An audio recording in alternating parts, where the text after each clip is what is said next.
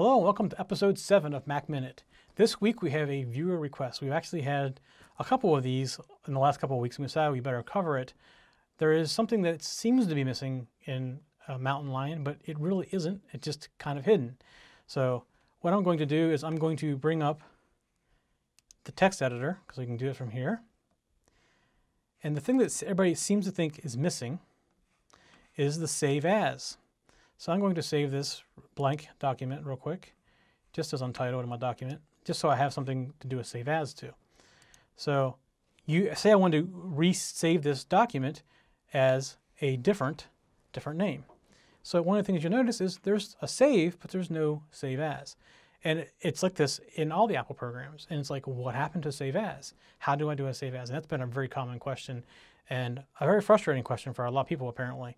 Uh, but there is an answer to it.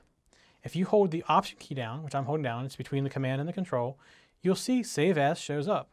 In fact, Duplicate changes to Save As, as well as Close All changes, Close changes, changes to Close All, which why they did this, I do not know.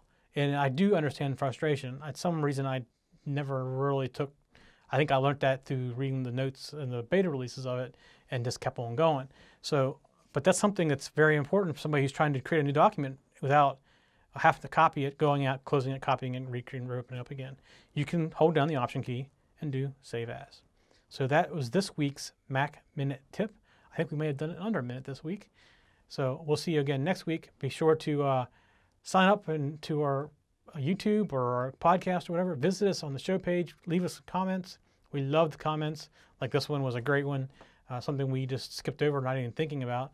And that's the kind of feedback that we need so we know what you are wanting to learn or what kind of problems you're having. And if you're having a problem, you can expect other people are having as well. And we love solving those kind of things and teaching other people you know, how to get around those issues.